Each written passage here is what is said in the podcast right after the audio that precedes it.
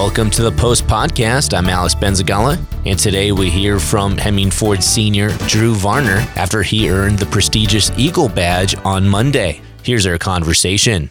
First of all, congratulations on the honor. How does it to finally become an Eagle Scout? Feels really good. It's quite an honor. What goes into it? What types of things like would you have to do to achieve this for those who aren't familiar with Boy Scouts and all that? Many hours, and you're gonna have to have dedication because it's many requirements, many merit badges, many rank advancement requirements, and you have to be persistent. You have to keep going and stay on the track and don't lose sight of the end goal. What's the coolest thing of being an Eagle Scout? The opportunities, I'd say. Many uh, opportunities come from being an Eagle Scout, job opportunities, different extracurricular activities, and having options, I suppose. Yeah. Who'd you like to thank, and uh, with all this hard work that you know that you put in, you'd like to thank as, as you achieve the Eagle Scout? Jason Digman, he was a great mentor and uh, always wanted me to keep going. And your parents too, right? Yep, and my parents too. And then and finally, I thought I heard on stage, you know, that you were involved in some project, I believe, with, you know, the parking at the high school. Would, would you talk about that? So, for my Eagle Scout project, I organized and led uh, over 14 people in a project to restore the Hemingford High School parking lot. And in that, we did about 72 man hours worth of work.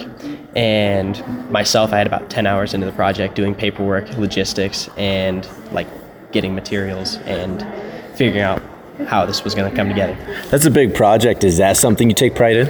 I do. Uh, many of the teachers thanked me for it and said it looks so much better. And the accomplishment, like the feeling of accomplishment when I finished the project was great. And finally, you know, there's a great, you know, story from Coach Dean about how you played, you know, with an injured thumb, broken thumb. Will, will you tell that story for our listeners? And like, you know, was was it really painful? And, and why'd you play through that?